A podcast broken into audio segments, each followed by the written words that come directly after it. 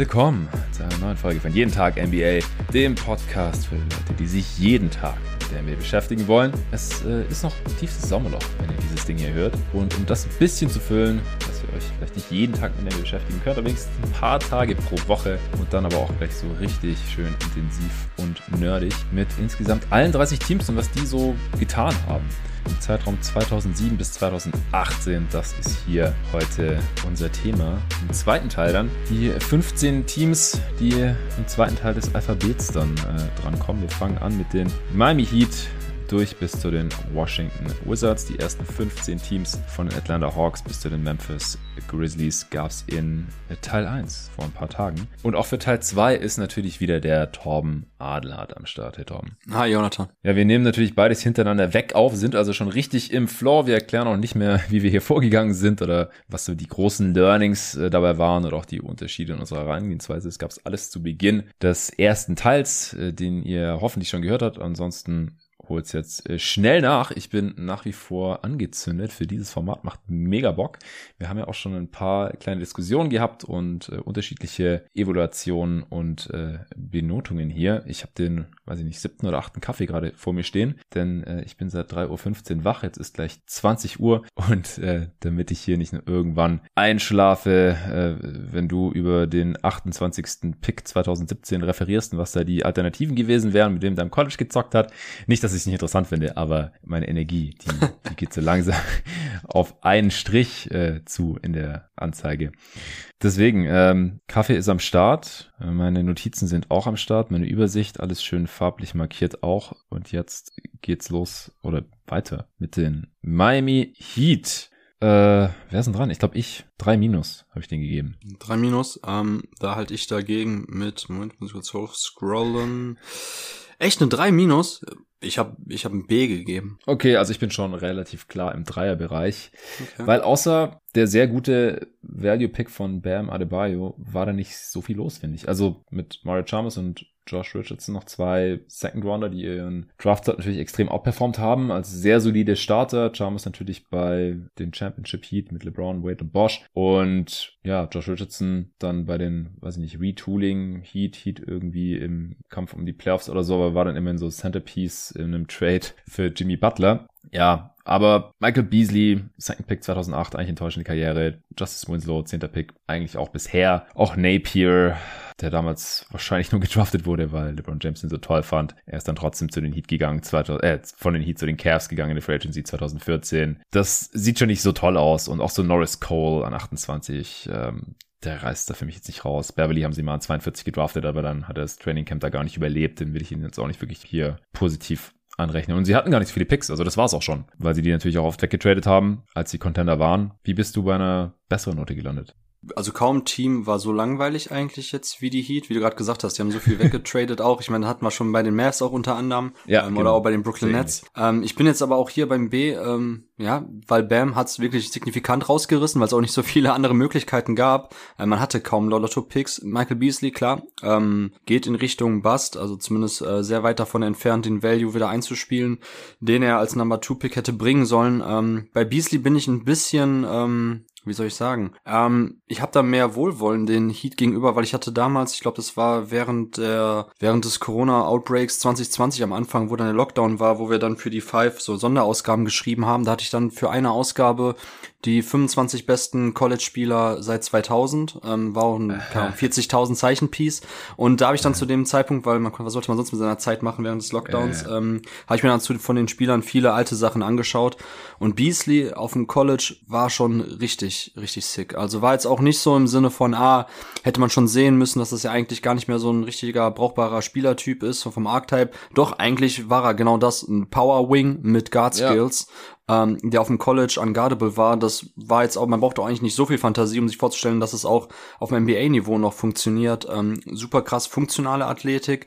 Also egal, ob jetzt beim, beim Rebounding, was jetzt an und für sich als Skill nicht so wertvoll ist, aber was oftmals eben Indikat Indikator ist für so Power Wings, ähm, dass sie eben auch von den körperlichen Anlagen her in der NBA mithalten können und da auch tatsächlich auch für vier bestehen.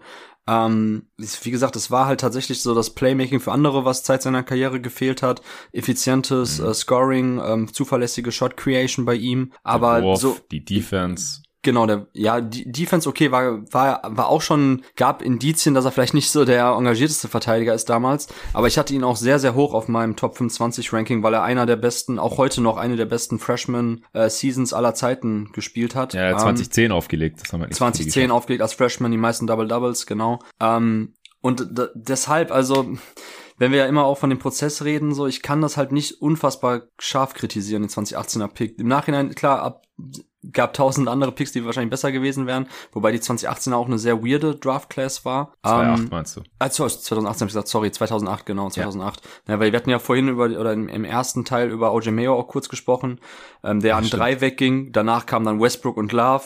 Ähm, an acht ähm, Joe Alexander bei den Bucks, zu wir gleich auch noch mal kommen werden. Oh Gott. Oh Gott, oh Gott. Also wie gesagt, ganz, ganz wilde Class. Ähm, ja. Und nach Rose war halt Beasley schon wirklich der klare Number Two Pick. Von daher, das habe ich halt nicht ganz so krass abgestraft. Und dann war halt nicht viel, wie du gerade gesagt hast. Ne, diese ganzen ähm, am Ende der ähm, der ersten Runde Picks, die sie noch hatten, die bewerte ich halt nicht so krass über negativ, wenn sie halt basten, weil eben wie gesagt idealtypischerweise das halt nicht vorhanden ist eben da noch dieses ähm, Talentlevel. Und Josh Richardson war dann halt ein Glücksgriff. Okay, bewerte ich auch nicht so über. Aber bei, bei Winslow hat mir auch der Prozess gefallen. Ich habe ja schon im ersten Teil auch nochmal die Story erzählt, dass ja auch ähm, Danny Ainge ähm, sehr, sehr viele Assets aufgegeben ja. hätte, um ähm, sich Winslow reinzuholen. Und halt vier Bam First Rounder, Genau, vier First Rounder wären das, also richtig heavy. Und Bam Adebayo ähm, war eine sehr, sehr gute Evaluation von denen, weil bei Kentucky war er ein bisschen, ja, out of skills eingesetzt, würde ich sagen. Nicht out of position, aber out of skills. Also viel, viel weniger von so Hand-off-Actions, Playmaking-Aktionen von ihm, mehr klassische Rim-Rolling-Action und natürlich bei einem Kentucky-System, was eh sehr auf die Guards und auf Dribble Drive Motion zugeschnitten ist, sah er halt nicht so ja aus wie der Spieler, der er jetzt ist und dass sie das dann halt evaluiert haben oder zumindest dann eine Ahnung davon hatten, weil andere, ich muss auch gestehen, ich hatte Bam Adebayo ähm, am Ende der ersten Runde, Anfang zweite Runde, ich fand ihn einfach nicht als Spielertyp so spannend. Und das finde ich wiederum dann schon ziemlich gut, dass sie dann da auch jetzt einen ganz, ganz krassen ähm, Stil sich reingeholt haben, weil wie gesagt, Ende der Lottery bist du eher normalerweise in dem Tier, wo du noch Rollenspieler findest, Low-End-Starter-Niveau und Bam Adebayo ist halt ein Coaster, All-Star-Level, Defensive Player of the Year-Kandidat, also ja, von daher bin ich dann schlussendlich bei einem B rausgekommen. Ja, also du wiegst halt das Plus von Adebayo deutlich schwerer als das Minus von Beasley, weil ich glaube, genau. das ist eigentlich, dass der Rest, äh, gut, Winslow dann auch noch eher positiv. Ja, ich habe Beasley halt schon relativ negativ in der Redraft haben Nico und ich 22 andere Spieler gefunden, die wir zuerst gedraftet haben. Die Class war echt deep. Wir haben 30 Picks gemacht. Und bei Nico ist es nicht so wie mit dir manchmal, dass selbst wenn die Class relativ weak ist, wir sagen, komm, wir machen trotzdem 25 Picks oder so, sondern dann sagt Nico halt, wir machen die Lottery und dann ist Feierabend, weil die anderen Dudes ja, keinen Bock nicht. drauf. ja, genau. kann ja auch nichts dazu sagen, wie die im College gezockt haben oder so oder warum die enttäuscht haben oder was weiß denn ich. Aber hier haben wir wirklich 30 NBA-Spieler. Wir haben Beasley an 23 gedraftet ja, danach, wie realistisch da zu Westbrook oder Love gewesen wären, die auch problematische Skillsets hatten oder wo man das halt irgendwie sehen konnte. Äh, dann haben wir Brook Lopez an drei, Rose an vier, der war natürlich schon weg an eins logischerweise. Ibaka war der 24. Pick, das war natürlich unrealistisch. Äh, Gallinari an sechs. Dragic war der 45. Pick, auch total unrealistisch. Natürlich Eric Gordon an sieben gebe ich dir, ich glaube, ich korrigiere das jetzt mal ein bisschen nach oben auf eine 3 Plus, von einer 3 Minus auf eine 3 Plus. Aber mich überzeugt das Ergebnis jetzt hier nicht so, weil wenn es halt nur ein krasser Stil ist, dann kann es ja Glück gewesen sein. Und ich finde es ein bisschen vergleichbar auch mit den Mavs. Und da ist der krasse Hit halt Doncic. Das ist nochmal eine ganz andere Nummer als Adebayo. Und da sehe ich halt auch eher, dass es kein Glück war, sondern einfach Evaluation, dass die halt gesehen haben, so, what the fuck, der dritte Pick ist zu haben, Doncic ist auf dem Board. Natürlich machen wir diesen Trade. Mm. Und bei Bam an 14 weiß ich jetzt nicht. Und auch wenn du es jetzt gerade schon dargelegt hast. Haben, haben die bei Kentucky geswitcht am College? Weißt du das noch? Mm. Wahrscheinlich auch eher nicht. Boah, das weiß ich so Oh shit. Ja, gute Frage, weiß ich jetzt gerade nicht. Ja, weil das Norm ist ja auch ein ganz großer Teil seines Values, seine On-Ball-Defense, weil er einfach so super krass ist.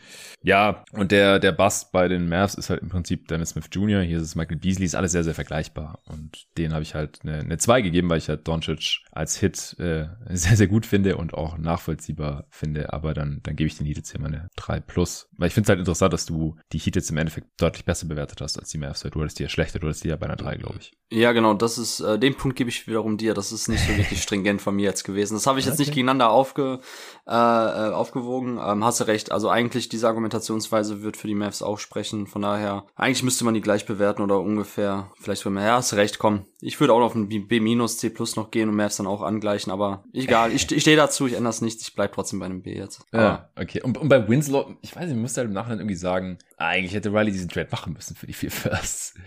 Weil klar, der hat auch Verletzungsprobleme, aber irgendwie ist er jetzt halt nicht so super athletisch. Wurf ist echt schlecht und dann hätte er eigentlich lieber die vier Firsts nehmen sollen. Aber gut, Hindsight ist 2020 oder so und deswegen kommen wir jetzt zum nächsten Team. Milwaukee Bucks, du hast sie gerade schon angerissen mit allen ihrer Busts. Super interessantes Team. Ich bin sehr gespannt auf deine Note. Die darfst du jetzt zuerst raushauen. Ja, ähm, ich glaube, hier könnte man auch fast für jede Note irgendwie Argumente finden. Ähm, ja. Ich habe mich jetzt schlussendlich einfach beim C eingefunden. Alter, ich auch. 3,0 ja, aber auch nur, weil die Highs und die Lows einfach so krass Ey. in beide Richtungen gehen und da kommt man dann irgendwie am Ende des ja, Tages es dann. Ist so viel Schatten hier bei den Milwaukee Bucks, wir kommen gleich mhm. dazu. Und halt ein ultra heller Flutlichtscheinwerfer namens Janis, der da sehr viel, sehr viel Licht ins Dunkel bringt in der Draft-Historie von den Milwaukee Bucks. Aber du darfst den Case machen. Ja, genau, wir haben uns ja darauf geeinigt, dass wir jetzt nur noch mal so paar exemplarische Picks immer durchgehen, um ein bisschen. Ja, oder Name-Dropping halt. Name also wenn ich genau. bei jedem einzelnen Spieler noch mal genau seine Story erklären, dann sind wir hier morgen noch nicht fertig. Und dann ja, schlafe ich echt ein. wegen, aber nur kurz noch mal, die Anekdote muss sein. Name-Dropping, der 2010er, äh, die 2010er Class von denen, wo Larry Sanders in der ersten Runde gepickt wurde, die Zweitrunden-Picks sind ja so geile Namen, die hatte ich jetzt auch nicht mehr auf dem Schirm. Darrington Hobson, Jerome ja. Jordan, okay, und dann an 47 Tiny Gallen. Hast Tiny, Tiny Gallen. Alter. Und der war das Gegenteil von Tiny, oder? War der nicht genau, so der war 6'9 oder so. Pfund oder drei. Ja, ja, Tiny Gallen, Alter. Egal. Ähm, genau, die Bugs. Ähm, äh, bei der ersten dann 2007, wo man äh, 2007, wo man dann auch den sechsten Pick hatte, also schon halt auch in der Range, wo man gucken muss, dass man tatsächlich ähm, Richtung Coaster geht, vielleicht sogar tatsächlich höheren Value abgreifen kann, hatte man ähm, Yi Yin Lian gezogen ja. Ähm, da kann man wiederum entgegenhalten, okay, danach wäre jetzt quasi noch Joachim Noah an neun ja. gewesen, war jetzt aber auch kein No-Brainer, hätte man nicht unbedingt sehen müssen, weil, wie gesagt, das Skillset von Noah war damals noch nicht so problematisch, wie es vielleicht heute teilweise wäre, nicht defensiv, aber zumindest offensiv. Ähm, ohne Wurf. Also, ähm, ja, ich, wie gesagt, danach fehlen ein bisschen so die anderen Picks. Von daher. Thad Young. Thad, ja, Thad Young an 12, der, ich weiß gar nicht, hattet ihr relativ hoch dann auch in eurer Redraft, habe ich nochmal gesehen gehabt. Ja. An 6, das ist krass, aber ja, Thad Young ist halt ein geiler Rollenspieler, ähm, schöner, also guter Komplementärspieler auf den großen Positionen, äh, auch so Connector-Guy-mäßig. Aber den hättest du ja damals, also an 6 Thad Young gezogen zu haben, wäre jetzt auch, glaube ich, jetzt zu dem Zeitpunkt damals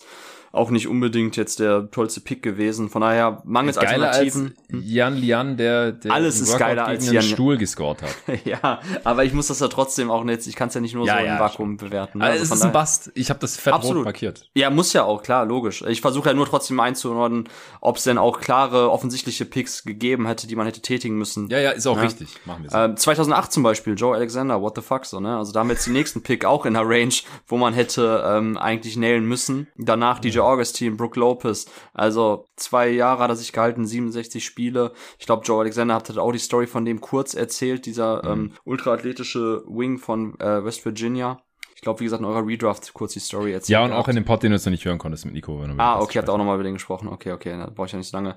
Genau, ähm, wie gesagt, also da eben an Spots, danach an 10 Brand Jennings, also die Bucks waren damals ja auch in so ein Team im Niemandsland so, die eigentlich hätten dringend über die äh, über die äh, Draft verstärken müssen. Brand Jennings an 10, quasi so ein bisschen ähm, der Spieler, der war ja damals in Italien, ging ja nicht ans College, Brand Jennings, war in Italien Profi, hat aber kaum gespielt. Bisschen Dark Horse, ähm, natürlich unfassbar krass in die NBA reingekommen.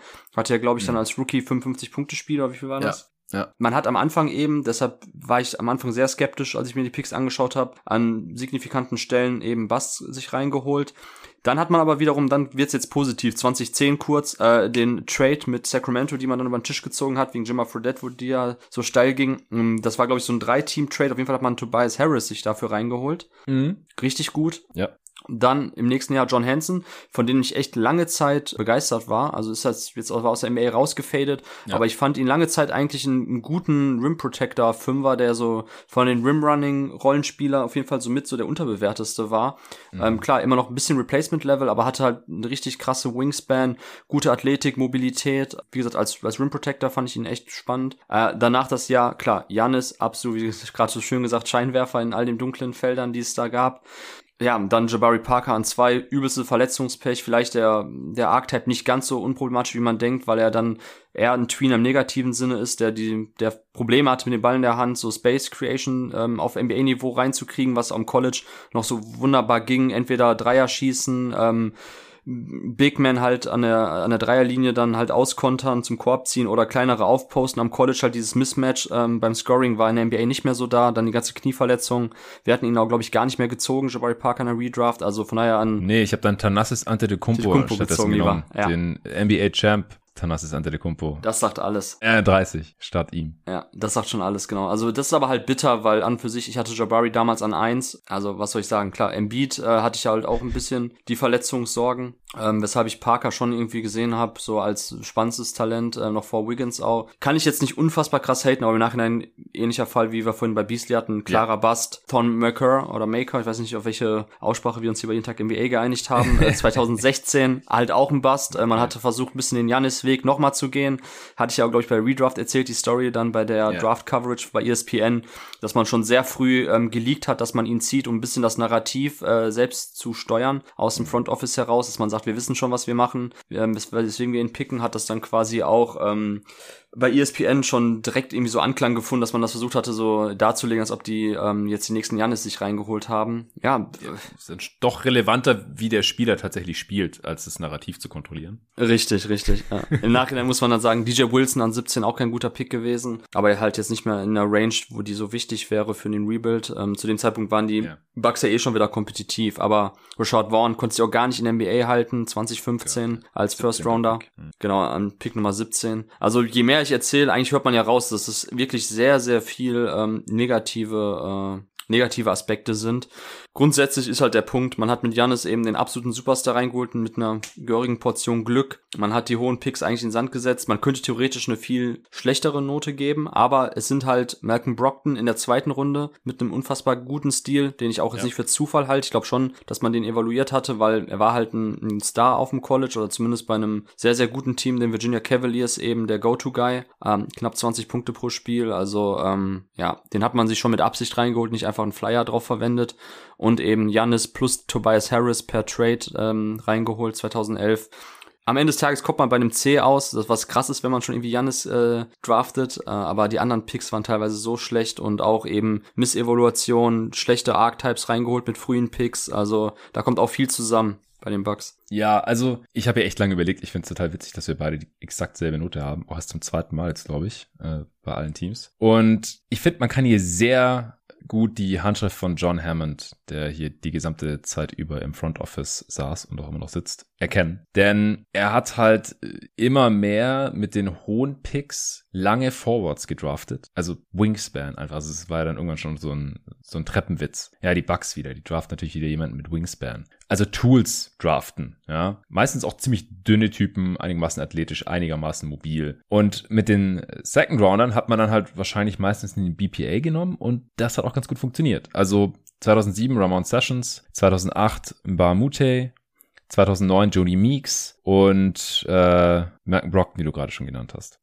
Und bei diesen Tool Guys, die man da ständig gedraftet hat in der ersten Runde, da hatte man halt genau einen Hit und das ist aber halt gleich Janis geworden. Also ich weiß nicht genau, was ich davon halten soll. Das ist halt irgendwie schon ziemlich viel Glück, glaube ich. Ich glaube nicht, dass man dann gedacht hat 2013 auf einmal so, ah, das ist aber der beste Spieler mit Abstand, den wir hier draften seit Jahren, sondern ja, wir nehmen halt wieder diesen Dude. Und was auch noch dazu kommt, äh, so letztes Jahr nach dem Gewinn der Championship, da kamen ja einige äh, Pots raus, damals glaube ich bei ESPN war das, ähm, zum Werdegang von Janis und auch dem Draftprozess damals. Die Bucks mussten halt Janis auch wirklich dann an 15 nehmen, weil sonst wäre er mit dem nächsten oder übernächsten Pick weg gewesen. Wir haben es ja bei den Mavs schon erwähnt. Also in der Range, mit der ersten Runde, da war Janis dann auch ein gefragter Spieler, so da wären die Bucks jetzt nicht die einzigen gewesen, die den haben wollten. Also das war dann da auch schon kein ballsy Pick mehr oder ein Reach oder irgendwas, womit keiner gerechnet hat oder so. Also dass er der beste Spieler der Klasse wird, damit hat natürlich niemand gerechnet, aber in 15 war es dann schon ja, jetzt nichts mehr, was ich jetzt extrem positiv anrechne. Nee, Bugs. sehr gut. Ja, wenn ich, wenn ich kurz reingrätschen darf, sehr guter Bitte. Punkt mit Hammond, ähm, weil das haben wir, da kommen wir gleich bei dem Magic auch zu. Ähm, ja. Also absoluter Wingspan-Fanatiker, Fetischist. Ja, genau. Ja, deswegen wiegt sich das für mich irgendwie so ein bisschen auf und deswegen bin ich halt auch bei einer durchschnittlichen Note gelandet. Ist halt schon eine riskante Strategie gewesen, wo viele Busts bei rumgekommen sind.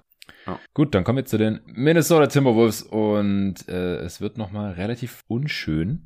Ich darf zuerst die Note enthüllen. 4 minus habe ich da. Den Wolves hast du eine 4 minus gegeben? Ja. Ich hatte eine 4 plus. Okay, ja, ich glaube, es kommt darauf an, wie schwer man die Busts gewichtet und natürlich auch die guten Picks, die was geworden sind. Äh, die hatten sie natürlich durchaus. Aber sie haben halt natürlich auch so viel gedraftet, hoch gedraftet, hohe Picks gehabt, wie fast kein anderes Team, weil sie halt im Betrachtungszeitraum genau einmal in den Playoffs waren. Und zwar ganz am Ende. 2018. Und dazwischen halt kein einziges Mal. Das heißt, jedes Jahr hatte man eigene hohe Picks oder hat die dann teilweise noch getradet, ähm, teilweise auch am Draft Day. Und da waren verschiedenste Entscheider am Werk. Ähm, namentlich äh, wird am meisten, glaube ich, David Korn erwähnt, aber der war hier nicht der Einzige, der irgendwas verbrochen hat. Also Kevin McHale 2007, Corey Brewer war schon nicht mehr so geil. Äh, dann hat aber McHale im Jahr darauf Kevin Love an 5 gedraftet. Das war auch dieser Draft-Deal, den wir bei den Grizzlies schon erwähnt hatten, gegen Ojimeo. Das war im Endeffekt natürlich goldrichtig. Und im selben Jahr auch äh, Pekovic an 31 noch geholt, der ein paar Jahre so der Starting Center neben Love war.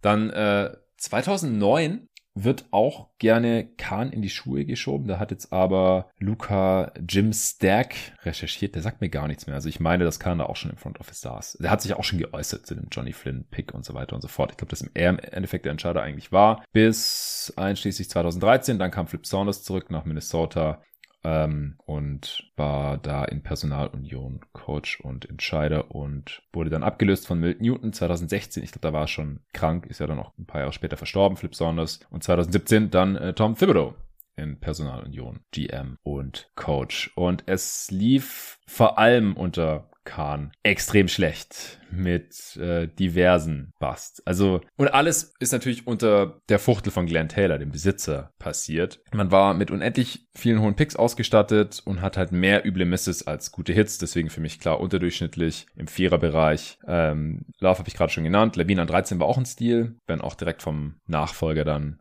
getradet äh, von Thibodeau, der natürlich da sein Homie oder vermeintlichen Ziehsohn äh, Jimmy Butler reingeholt hat, der es dann aber auch nicht so lange ausgehalten hat. Cat und 1 war kein No-Brainer damals. Wir haben ja auch die Redraft, äh, Quatsch, Redraft, die Mock-Draft 2015 schon zusammen aufgenommen. Vor sieben Jahren, Alter. Ähm, ja, wir haben damals auch Towns an eins genommen, aber ja, es war auch Ocker vom Gespräch, hast es vorhin schon bei den Lakers erwähnt. Äh, D-Low, also Porzingis, man konnte dann verschiedene Richtungen denken vielleicht. Im Nachhinein natürlich der richtige Pick, auch wenn wir bei der Redraft dann Book an eins genommen haben, aber der war halt damals keine echte Option. Aber auf der anderen Seite stehen halt illustre Namen wie Derek Williams an zwei 2011, Wesley Johnson an vier 2010. Johnny Flynn an 6 2009. Ein Pick vor Stephen Curry. Und dann noch, ja, weniger schlimm, nicht ganz so dunkelrot markiert, habe ich Shabazz Mohammed an 14 immer noch ein Lottery-Pick. Ricky Rubio halt auch an 5 2009 und damit halt auch vor. Steph, war damals aber vertretbar, galt als äh, großes Talent, gab es viel Hype aus Spanien, kam ja dann auch erst später rüber aus Europa. Und im Nachhinein halt auch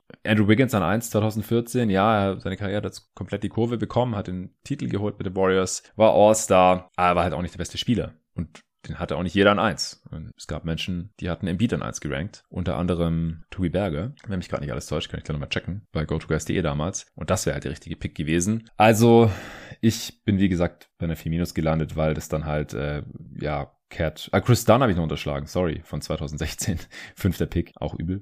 Ähm, ja, Cat, Levine, auch Tyus Jones an 24 äh, von Saunders gedraftet 2015. Das sind hier so die grünen Picks neben Love und Pekovic. Gorgi Jang an 21, aber der kann es natürlich auch alles nicht aufwiegen. Also unterm Strich für mich viel zu viele His Misses bei den Top Picks und deswegen klar unterdurchschnittlich und eine 4 minus, das ist das viertschlechteste Team. Die anderen drei sind alle im Fünferbereich. Mhm. Ja, ist, wie gesagt, auch der Prozess bei, bei der Ricky Rubio, Johnny Flynn Draft, ähm, unverständlich bei mir, dass er da Johnny Flynn noch gezogen hat. Ja, beide, ja, das macht ja halt gar keinen Sinn, warum zwei kleine Guards ziehen. Und dann zieh, ja, beziehungsweise vor allem Flynn, damals natürlich auch ein sehr balldominanter Guard bei äh, Syracuse gewesen, ähm, viel über Tempo und alles. Nimm doch dann Steph Curry wenigstens, wenn du meinst, noch einen Guard reinzuholen, wenn Neben einer von denen dann funktioniert, ja. der zumindest noch auch ein Komplementär-Skillset zu Ricky Rubio mitgebracht hat. Ähm, ja, also das, das darf man wirklich kritisieren. Bei anderen würde ich immer sagen, okay, Steph jetzt jedem vorzuhalten ist schwierig, aber wenn an fünf und sechs dann zwei, ähm, zwei Ballhändler ziehst, ähm, zwei Guards, boah, nee, wie gesagt, die sich auch ein bisschen kannibalisieren vom Skillset und Johnny Flynn halt dann auch sehr schnell raus war. Echt mies. Bei Corey Brewer ein Jahr zuvor, ähm, der ja auch bei dem krassen Florida Gators Team war, wo auch Joachim Noah und Al Horford dabei waren. Mhm. Ähm, da wieder ähnliches Prinzip wie gerade bei Yin Lan, bei den äh, Yi Yin Lian, sorry, bei den Bucks. Ähm, wen hätte man sonst ziehen können? Vielleicht Noah hätte man den anderen Florida Gator besser reinholen können zu den Timberwolves. Ich denke schon. Das wäre durchaus auch ähm, im Bereich des Möglichen oder des Erwartbaren damals gewesen. Man hat sich aber für den Flügelspieler entschieden, Corey Brewer. Ich glaube, bei den Mavs wurde er ja Champion, hat sogar minimal Minuten gesehen in den Playoffs, aber eigentlich kein Skillset für die Playoffs, ähm, deshalb war er hinten raus oder ich keine Ahnung, war ja ein übelster Wandervogel, Corey Brewer. Ich weiß gar nicht, wie viele Teams er schlussendlich gespielt hat. Ähm, aber klar, für den siebten Pick enttäuschend vom Value her nicht zu rechtfertigen. Äh, Kevin Love war natürlich dann wieder ein Lichtblick, dass man da getradet hat.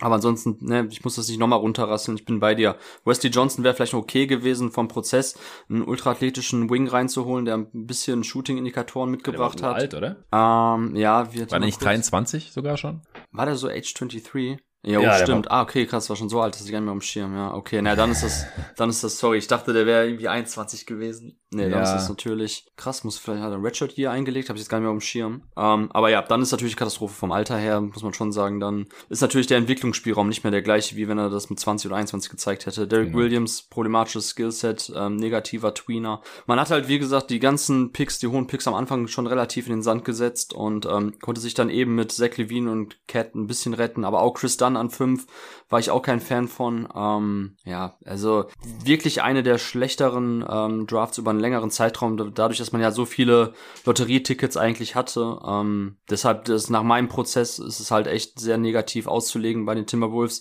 Für mich, genau, Cat positiv, weil sie hätten auch Okafor oder D'Angelo Russell ziehen können, ja. haben sich dann doch für den richtigen Spieler entschieden. Das lege ich den Teams halt positiv aus. Genau. Zach Levine war auch nicht ganz ähm, unumstritten damals, ja. dass sie den dann auch trotzdem reingeholt haben, halt, sollten sie recht behalten. Ähm, das rettet das für mich ein bisschen, genau wie du gerade gesagt hast, ne, dass man natürlich auch hier und da noch mal ähm, in der zweiten Runde paar interessante Leute reingeholt hat, aber ja, grundsätzlich kann, kann ich da nichts, nichts Besseres als eine 4 geben. Wobei Levine sich auch erst bei den hm. Bulls krass weiterentwickelt hat. Also ja, bei, als er bei den Wolves war, da wurde der jetzt noch nicht als Future All-Star gesehen oder irgend sowas. Bei den Bulls am Anfang auch noch nicht. Ich kann mich ja noch erinnern an den Butler-Trade, weil ich neulich den Draft Recap-Pod ähm, angehört habe. Wann war das? 2017er oder 18er? Wann wurde Butler getradet? Egal. Da haben wir über den Butler-Trade gesprochen, haben uns über das, über den sehr niedrigen Gegenwert, nur Levine, der bis dahin halt noch nicht viel gezeigt hatte, und halt äh, Markenen im Prinzip. Das war halt schon relativ wenig Gegenwert. Und dann halt, der schon eine enttäuschende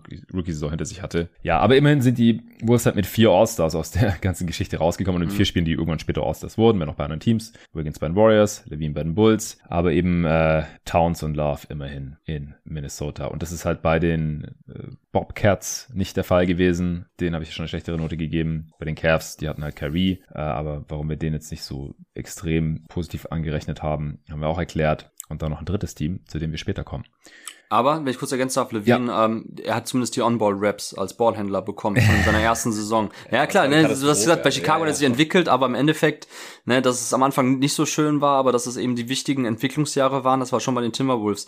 Also von daher ähm, kann man denen, glaube ich, doch auch noch ein Stück des Kuchens äh, gönnen, dass sie dann doch bei der positiven Entwicklung von Levine entscheidenden Anteil hatten, dadurch, dass sie ihm halt sehr früh auch Verantwortung gegeben haben und eben die On-Ball-Raps ermöglicht ja, hatten. 13. Pick auch, Value Pick, gar keine Frage. Also ich, ich habe ihn hier auch tatsächlich grün markiert, sehr grün sogar. Mhm. Äh, vielleicht ein, ein, erstes kleines Learning noch, weil du gerade auch wieder meintest, hier äh, negativer Tweener mit Derek Williams. Große Wings, schön und gut. Aber wir haben hier jetzt halt, die waren auch witzigerweise alle Second Picks mit Beasley, Parker und Williams halt schon so ein, so ein Muster eigentlich. Und die wurden ja in der NBA auch dann im Endeffekt alle auf der 4 eingesetzt und es hat trotzdem nicht funktioniert. Aus den genannten Gründen. Also meistens war das Problem Defense und inkonstanter Wurf. Äh, und dann kamen teilweise auch noch andere Probleme dazu. Playmaking, äh, bei Parker jetzt nicht, aber bei Beasley und bei Williams oder auch Rebounding und so. Also man, man darf halt auch nicht blind auf die produktiven großen Wings am, am College gehen, weil das war ja Williams auch. Die haben sich alle drei aus verschiedenen Gründen. Also Beasley hat sich lange in der Liga gehalten, aber trotzdem eine enttäuschende Karriere gehabt, aber noch die beste. Der wurde redrafted, Parker und Derek Williams halt nicht. Bei Parker waren es noch Verletzungsprobleme und Derek Williams, der war einfach zu schlecht. Und da, ich glaube, das, das kann man schon so ein bisschen mitnehmen. Jetzt auch. Mhm. Ja, ja, definitiv. Gut, kommen wir zu den New Orleans Pelicans. Du darfst zuerst enthüllen. Genau, den Pelicans habe ich äh, ein glattes B gegeben. Oh, interessant. Ja, ich habe da lange überlegt. Ja. Ich habe den äh, C minus, 3 minus oh, gegeben. okay. Ja, du, du musst den Cast zuerst machen. Ähm, Ja, ich hatte ja schon in unserer ersten Episode, ähm, dem ersten Teil schon gesagt, dass natürlich Anthony Davis ein bisschen Paradebeispiel ist von einem Number One Pick, den man ähm, zieht, wo man jetzt ohne großartig, also ohne großartiges äh, Beitun, weil das einfach klar war, dass man den ja. jetzt dazu ziehen hat. Ähm, aber das Ding ist, wenn ich das so durchgehe, ähm, mir fehlen halt eben gemessen an dem, was ich halt hochgewichte, sprich ne, diese einzelnen Kategorien und dem entsprechenden Value, ähm, die krassen Ausrutscher. So stattdessen, wenn ich kurz nur durchgehe, ähm, 2009 Darren Collison an 21, sehr guter Value gewesen. Ähm, dann äh, natürlich ja. 2012 Number One Pick Davis, perfekt. An 10 Austin Rivers ähm, war ein Reach zuerst, hat aber jetzt grundsätzlich wahrscheinlich Ende der Karriere kommt das vom Value dann doch wieder irgendwo da raus. Ja. Ähm, ich kann nicht mehr ganz genau sagen, ich fand ihn bei Duke schon echt interessant, deshalb will ich mich jetzt nicht so weit aus dem Fenster lehnen, ob ich den Prozess dahinter kritisieren würde, also ob da jetzt die Upside irgendwie gar nicht wirklich vorhanden war und man hätte auf einen anderen Spieler gehen müssen. Es, ich glaube schon. Gab, es gab auch in der Range nicht wirklich Alternativen. Also ja. das muss man halt wirklich mal ehrlicherweise zugeben. Mhm. Und, und halt ein, ein Combo-Guard, der sich seinen eigenen Wurf kreieren kann, der Playmaking-Ansätze mitbringt, ist halt schon grundsätzlich dann eben ja. ein spannender Spieler, auch als Komplementär. Auch raus, ja. Wer nach 10 Austin Rivers gepickt wurde. Mhm. An 11 Miles Leonard, Jeremy Lamb, Kendall Marshall, John Hanson, Maurice Harkless, über den könnten wir vielleicht streiten, Royce White, Tyler Zeller, Terrence Jones, Andrew Nicholson und dann an 20 Evan Fournier. Das ist der erste, wo man wirklich sagen kann, okay, den hätten die Pelicans vielleicht besser brauchen können. Ja, Genau, also, also zehn Spieler, dann, dann kann ich halt den Pelicans nicht vorwerfen, so, ey, ihr hättet auf jeden Fall nicht Rivers nehmen müssen. Weil klar, der hat irgendwie enttäuscht, weil galt als nächstes großes Ding und so, dann bei Duke nicht ganz so toll gewesen, an zehn abgerutscht. Aber ja, wen hätten sie denn sonst da nehmen sollen? Vielleicht Harkless, weiß nicht, vielleicht Myers Leonard als irgendwie Stretch Rim Protector neben AD, der auf der vier ist oder so. Äh, Wäre alles jetzt nicht klar besser gewesen bis von hier runter dann. Ja, ja, ja. ja auch notiert. Genau, also von daher ist das für mich positiv. Dann danach der Trade, man hatte Nerns Noel, ähm, war ja noch zuerst das Zitat von Noel, äh, dass er jetzt mit Davis da die Twin Towers bilden wird. It's gonna be a Block Party, hat er gesagt. Block Party, genau. Und dann getradet zu Philly. Im Gegenzug kam dann Drew Holiday. Ja. Richtig, richtig gut. Ja, Also auch das, das, das Tandem Davis, äh, Drew Holiday, äh, einen der besten Big-Verteidiger, einen der besten Guard-Verteidiger, Point-of-Attack-Defender. Ähm, richtig, richtig gut. Also da auch den Prozess total lobenswert, weil die 2013er Draft eh eine, wie du gerade gesagt hast, Crapshoot war oder auch eine Shitshow im Endeffekt dann in der Range. Noel war ja vorher lange Zeit so der hm, prädestinierte Number One Pick, hat sich dann das Kreuzband gerissen. Ähm, Macklemore auch mit sehr viel Licht und Schatten. Es war einfach nicht klar 2013, wer der beste Spieler ist, wer das spannendste Talent ist. Oladipo als Upperclassman ähm, war auch jetzt nicht eben ohne Fragezeichen. Von daher fand ich das richtig, richtig gut zu dem Zeitpunkt jetzt auch retrospektiv richtig stark, dass sie das einfach dann eingesetzt haben, um sich Drew Holiday reinzuholen der gerade, ähm, war der gerade All-Star in dem Jahr? Kann das sein? Das, das kann sein, dass es das ja. Jahr war. Mhm. Genau. So, dann 2014 hatten sie keinen, wenn ich, wenn ich das hier richtig sehe gerade. Ja, ähm, weggetradet. Genau. So, und dann kommt wahrscheinlich jetzt der Pick, den du kritisch siehst mit Buddy Hield äh, 2016. Ne, also die hatten, hm? die hatten nicht nur 2014 keinen, also 2013 hast du gerade genannt, aber 2015 hatten sie auch keinen. Hield war doch schon 16, oder? Ja. Genau, Heal war 16 schon, genau. Ja. Die hatten selten einen First Rounder, muss man sagen, in der Zeit. Genau, also von daher selten Möglichkeiten für mich jetzt erstmal eine negative Note überhaupt zu kriegen, ja. weil ich habe ja gesagt, ich bin ja nicht so so kritisch dann bei irgendwelchen späten First Roundern oder Second Rounder. Bei Buddy Heal 2016, da haben wir beide auch die Redraft schon gemacht, da habe ich ja auch gesagt, dass ich vielleicht Jamal Murray overall vom Shooting her vielleicht als krassesten sehe, so weil er halt noch viel mehr auf the Dribble machen kann als Buddy Heal, der natürlich am College ein unfassbarer Superstar war und ähm, also wirklich einer der elektrisierenden experienceden Spieler damals bei Oklahoma komplett ausgerastet in seinem Senior Year, bis mhm. ins Final Four gekommen. Ähm, aber wie gesagt, für mich war klar, dass er halt dieses Level in der NBA nicht haben wird, dass er wahrscheinlich dann eher dieser Rollenspieler, Spezialist wird, kann auf Starterniveau sein, wenn er ein bisschen engagierter und besser verteidigt, aber eigentlich ist er kein Plus-Defender, müsste er im Teamverbund ein bisschen versteckt werden. Aufgrund seines Frames, seiner Bulligkeit kann er da vielleicht ein bisschen was machen. Ähm, ja, dazu kommt, dass Buddy Hield halt knapp 40 Prozent seiner Dreier jetzt über die NBA-Karriere getroffen hat, also ist halt ein unfassbar verlässlicher Shooter der natürlich als mhm. Floor Spacer auf den auf den Wing Positionen Wert hat, aber klar, er war damals er ging in seine Age 24, äh, 24 Season als ähm, Rookie. Also das war für mich auch damals schon ein Punkt, den ich echt krass fand, ihn dann auch vor Jamal Murray zu sehen. Also ne, lange Rede, kurzer Sinn, das muss man schon kritisch bewerten. Das ist für mich dann so, aber auch mit das Einzige, was ich jetzt den Pelicans wirklich ähm, auslegen würde, wo sie einen Fehler gemacht haben. Für mich überwiegen dann eben dann die Vorteile aufgrund des Drew Holiday Trades, wo man eben dann den Wert auch richtig eingeschätzt hat, scheinbar von, oder den Nicht-Wert von einem, äh, yeah. von einem Nerlens Noel und dann halt der No-Brainer von AD. Deshalb komme ich jetzt, also viel besser als B kann es natürlich dann auch nicht werden, weil dafür hat man dann zu wenig weitere positive Sachen gemacht und halt, wie gesagt, Jamal Murray ist halt negativ. Ähm, ich kann verstehen, wenn man auch da ein bisschen skeptischer ist oder das ein bisschen kritischer auslegt. Ich glaube, das ist dann auch ähm, eben der Punkt, dass ich bei allen Teams eher dazu tendiere, notfalls die etwas bessere Note zu geben, wenn ich den Prozess dahinter als, ähm, als wertvoll oder richtig erachte. Ja, okay, der Holiday Trade ist ein sehr guter Punkt von dir. Dann komme ich auch bei leicht überdurchschnittlich raus, weil, wie gesagt, AD an 1 war No-Brainer, das äh, hat bei mir nicht besonders schwer positiv wiegen können. Hielt dann eher negativ. Ja, Collison war ein solider Pick, auch Thornton übrigens äh, als Second Rounder hat da noch ein bisschen Value geliefert eine Zeit lang. Aber ja, Noel direkt wegzutraden gegen einen äh, amtierenden All-Star, Joe Holiday. Das war ein guter Move und deswegen gebe ich ihm jetzt auch eine 3 Plus. Und damit kommen wir zu den New York Nix. Den habe ich auch eine 3 Plus gegeben. Äh, ich habe New York eine 3 gegeben, eine glatte 3. Okay, ja, dann sind wir da auch sehr nah beieinander. Ich würde zusammenfassend sagen, dass halt weitgehend solide bis gute Picks waren und dass halt Nilikina und Hill jeweils an 8 äh, sehr wehtun. Den Rest fand ich eigentlich relativ vertretbar. Also da waren jetzt auch verschiedenste Leute am Werk zwischen 2007 und 2018. Also ja, Thomas nochmal 2007, Wilson Chandler äh, an 23 war ein Value-Pick. Dann war Donny Walsh ein paar Jahre dran, der hat unter anderem Gallinari gedraftet, aber eben auch Jordan Hill, Tony Douglas und Landry Fields als äh, späte Picks, die aber Value geliefert haben. Eamon Chumpert genauso. Und äh, dann kam Glenn Grunwald dran, der hat 2013 Tim Hardaway Jr. gedraftet an 24, finde ich auch positiv. Und 2014 dann kam Phil Jackson dran, der Porzingis 2015 gedraftet hat. 2014 aber auch schon Thanasis Antetokounmpo, ja, immerhin NBA-Rotationsspieler in 51, auch wenn es dir nicht schwer wiegt. Äh, und dann aber halt auch Nilikina 2017 an 8 und Jerry Grant äh, 2015 an 19 gedraftet. Also für mich relativ durchschnittlich, aber ich habe hier mehr Grün als Rot drin, auch bei den höheren Picks. Und ja, auch der Porzingis-Pick, der war ja eigentlich überdurchschnittlich, finde ich. Also hätte nicht jeder gemacht damals an 4. In der Redraft ist er bei uns an 5 gefallen, aber es liegt halt auch an seinem bisher eingeschränkten Career Value aufgrund der Verletzungen, die er so hatte. Ähm, aber unterm Strich, wie gesagt, leicht positiv, deswegen 3 plus bei mir. Mhm, ja. Hast du da noch irgendwas zu ergänzen? Kevin Knox. Siehst du es irgendwie ganz anders? Ja, Kevin Knox fand ich damals schon problematisch, ah, habe ich so gesehen.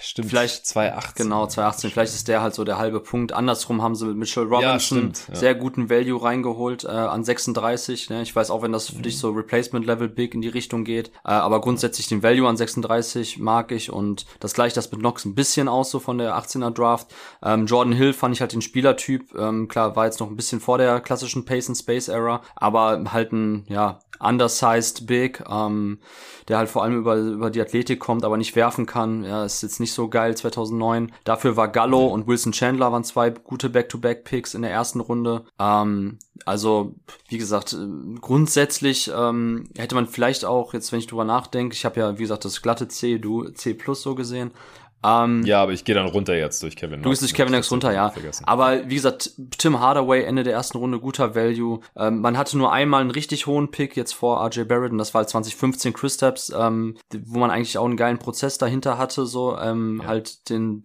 den, den Stretch Big sich reinzuholen, der auch ein bisschen so eigene Shot Creation hat, zumindest Ansätze gezeigt hat, die natürlich jetzt bei den, bei Mavs hat man ja zum Ende seiner, ähm, seiner Ära da gesehen, dass es nicht ganz unproblematisch ist, wenn er halt ständig versucht, durch irgendwelche Post-Up-Actions sich was zu kreieren. Aber ja, die 14, äh, sorry, die 15er Draft eh kompliziert gewesen, mit Devin Booker halt der richtige krasse Pick erst viel später gewesen und ja, schlussendlich, ich hätte auch ehrlich gesagt C plus auch verstehen können, wenn du jetzt aber runtergehst auf glatte C wegen Kevin Knox, dann ist auch okay. ja, passt. Wir kommen damit zu den Oklahoma City Thunder, eins der interessantesten ja. Teams hier, finde ich. Habe ich auch lang mit mir gerungen. Ich gehe davon aus, dass du wieder äh, eine bessere Note gegeben hast als ich. Ich bin wieder bei einer 2 plus, du wahrscheinlich wieder im Einzelbereich oder A-Bereich. Ja, ich habe A, glatt A. Glatt A, mhm. ja, kann ich nachvollziehen. Weil die wichtigsten Entscheidungen hat Sam Presti genagelt, wie kein zweiter KD an zwei gedraftet, Westbrook an vier, Harden an drei. Drei MVPs in drei Jahren, das wird wahrscheinlich nie wieder vorkommen. Also das ist einfach unfassbar. Ibaka war da auch noch mit dabei, mit einem Late First von Phoenix Suns übrigens. Das ist unerreichbar und das ja, wird sehr schwer zu toppen sein. Mit Sabonis und Adams hat man noch zwei gute Picks, äh, ein paar Bigs, Ende der Lottery gedraftet und auch Jeff Green und Reggie Jackson, Andre Robertson, es waren solide Picks für ihre Position, was einige schlechtere Picks, die dann so ab 2010 bis halt 2018, was ja unser Betrachtungszeitraum ist, fast vergessen machen, aber halt nur fast jetzt in meinem Fall. Wie gesagt, ich gebe da dann auch mal leichten Abzug. Er ist noch bei einer 1,7 jetzt im Endeffekt. Da hat mir auch der Prozess nicht so gefallen, ehrlich gesagt, bei diesen ganzen, ja, Bust ist ein bisschen übertrieben, weil es war nur noch ein hoher Pick dabei mit Cole Aldridge, aber das war nicht nur Pech, wenn man da halt ständig diese Bigs wie BJ Mullins, halt Cole Aldridge, Mitch McGarry und so zieht. Das war aus meiner Sicht halt auch nicht so besonders sinnvoll. Nee, das stimmt. Mitch McGarry war eigentlich bei Michigan, sah ganz cool aus, aber ich glaube, der hatte ja auch da irgendwie, ich weiß nicht, ein paar Mal wegen Marihuana gebastelt oder so irgendwie. Ja. War deshalb stimmt. schnell raus. Ähm, ja, mehr kann man dazu nicht sagen. Also das Thema ist durch nach der, nach der James Harden Draft. Also, äh, ja, das ist unfassbar. Also klar, man braucht Glück, dass die Spieler auch in den Jahrgängen, wenn man die hohen Picks hat, überhaupt da sind. Ähm, Greg Oden an eins war ein Glücksfall, dadurch war KD an zwei halt ähm, noch da. Russell Westbrook an vier musste trotzdem erstmal ziehen. Ähm, Sergi Barker ja. an 24 sowieso, also die 2008er Draft. Harden auch an drei war jetzt auch kein No-Brainer, oder? War, glaube ich, kein No-Brainer, nein, war ja, ich meine, war ja auch zwei Jahre am College bei Arizona State. Ähm, ist halt, ja, wie gesagt, im Grunde genommen, der Prozess dahinter war trotzdem klar, ne? Also wenn du Russell Westbrook vorher ziehst, dass du halt sagst, okay, ich hole mir noch einen Komplementär-Guard rein, der entweder mit ihm spielen ja. kann oder auch von der Bank kommt dann erstmal, der auch ebenfalls Shot Creation übernehmen kann, der auch Playmaking bringt, der jetzt weniger der krasse Athlet ist, Power-Athlet, Run-Jump-Athlet wie Westbrook, viel über Transition kommt, sondern eher so ein, ähm, ja, so ein funktionaler Athlet, so ein sneaky guter Ballhändler ist, so mit, ja, wie gesagt, das war einfach ein geiler Prozess von Sam Presti, den er da hatte, um die drei Jungs erstmal zusammenzukriegen, wie gesagt, plus Sergi Barker noch. Und danach bin ich bei dir, also ich würde jetzt sagen, okay, Reggie Jackson, super Value an 24 noch gewesen. Perry Jones 2012 an 28 als einfach noch ähm, Flyer für eine High Upside Guy, ja. weil Perry Jones war damals einer der, der höchstgeranktesten Highschooler. Ähm, galt eigentlich. Habe ich auch nicht negativ angerechnet. Genau, ne? Also da war auch einfach äh, nochmal ein Flyer zu nutzen, als man eh schon gerade dabei war, sich ein Contender-Team aufzubauen. Ist vollkommen in Ordnung. Steven Adams dann 2013 war ja auch ein sehr guter Value, wie sich nachher herausgestellt hat in dieser Draft Class. Ähm, auch wenn natürlich nachher so der Fit mit Westbrook und, und, und dann auch äh, Andre Robertson und so nicht perfekt war. Aber wie gesagt, waren zwölf, guter Value. Ähm, ja, wie gesagt, Mitch McGarry, okay, kann man kritisch sehen. Cameron Payne hat halt auch nicht funktioniert 2015 als Lottery-Pick. Und dann Terence Ferguson 2017, wo man nochmal einen Spieler sich reingeholt hat, der ja in Australien gespielt hat, nicht am College war, der auch so als sehr, sehr athletischer ähm, Shooter galt auf dem Flügel. Shooting ist halt nicht 100% äh, übertragbar gewesen jetzt aufs NBA-Niveau. Ähm, das kann man, das kann halt theoretisch könnte das Abzüge in der B-Note geben, aber für mich sind das halt nicht mehr so die bewegenden Picks gewesen, die bislang getätigt wurden. Man ist ja erst danach in den krassen Rebuild gegangen äh, in Oklahoma, ja. weshalb ich dann eben sehr, sehr stark die Jahre 2007, 8, 9, 10 bewerte und ähm, die musst du erstmal so nennen. Äh, abgesehen von KD waren das halt keine No-Brainer. Ja, das stimmt auf jeden Fall. Aber wie gesagt, mir gefällt der Prozess halt nicht so, das war mir ein bisschen zu Big Man-lastig und halt auch niemand konnte werfen von all diesen Picks, die da kamen, nach, nach Harden, ab 2009. Kein einziger dieser Spieler konnte werfen. Und das hat sich dann halt auch im, im Team negativ niedergeschlagen. Die, die Thunder hatten immer ein Spacing-Problem. Und deswegen, es gab bei mir da ein bisschen Abzug aber er ähm, ist auf jeden Fall einer der besten, äh, also Sam Presti ist einer der besten Entscheider hier von allen 30 Teams. Gar keine Frage, weil so einen Kern aus äh, späteren MVPs zusammenzustellen, das äh, schüttelt man mal nicht so eben aus dem Ärmel. Wir kommen zu den Orlando Magic, du hast sie vorhin schon, als wir über die Bugs gesprochen haben, ein bisschen angeteasert. Die, äh, du darfst zuerst sagen ja. welche Note du gegeben hast. Ähm, hat mich echt nicht umgehauen jetzt in der Retrospektive. Ich wusste gar nicht, dass ich da so kritisch bin, aber ich habe jetzt ein D plus gegeben. Ey, ich auch. Ja, ist auch. Schon wieder gleich. Okay, krass. Ja, ähm, ja vorhin gesagt, John Hammond als, ähm, als Wingspan-Fetischist hat sich nach halt auch die Jungs reingezogen, die ähm, ja genau dem Schema entsprechen. 2018 Mobamba an 6. Für mich damals schon ein bisschen ähm, ja overhyped und eigentlich schwierig diesen äh, Value als als also für diesen Archetype reinzuholen. Ich habe halt nicht krass so diesen Stretch Rim Protector gesehen, der vielleicht auf den ersten Blick ähm, so dargelegen hat oder für viele so klar war, weil im Endeffekt fand ich Bamba auf dem College-Niveau bei Texas, äh, kam halt krass viel über seine Länge, hat da viel geregelt, aber war, sah für mich nicht so aus wie Jared Allen ein paar Jahre zuvor. Also ein Jahr zuvor, genau mhm. ein Jahr war es sogar nur, war Jared Allen davor bei Texas. Der sah für mich einfach auch wieder viel, viel bessere Rim Protector aus, so ähm, viel Coverage, versatiler, hat, hat sich viel besser bewegt. Bei Bamba fand ich, war das Hauptsache Tools so und dann, ja, schon noch echt verdammt viel roh dabei. Und deshalb den Pick finde ich erstmal wirklich kritisch, gerade weil auch noch andere spannende Wings und, und Ballhändler, gut, klar, wir hatten letztens darüber gesprochen, Sexton, der als erstes Ballhändler-Talent danach kam, aber SGA gab es ja auch noch, also Mo Bamba muss sehr, sehr kritisch gesehen werden, finde ich, 18, 17, Jonathan Isaac habe ich gefeiert, den Pick, ähm, hat sich leider jetzt nur als Katastrophe oder mittelschwere Katastrophe bislang herausgestellt durch all die Verletzungen.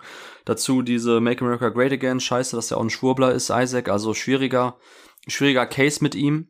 Und wenn wir weiter zurückgehen, haben wir auch noch Busts dabei. Ne? Also wir haben an fünf Mario Hesonia, der gar nicht funktioniert hat, der auch ähm, schon zum Zeitpunkt der Draft damals kritisch gesehen wurde.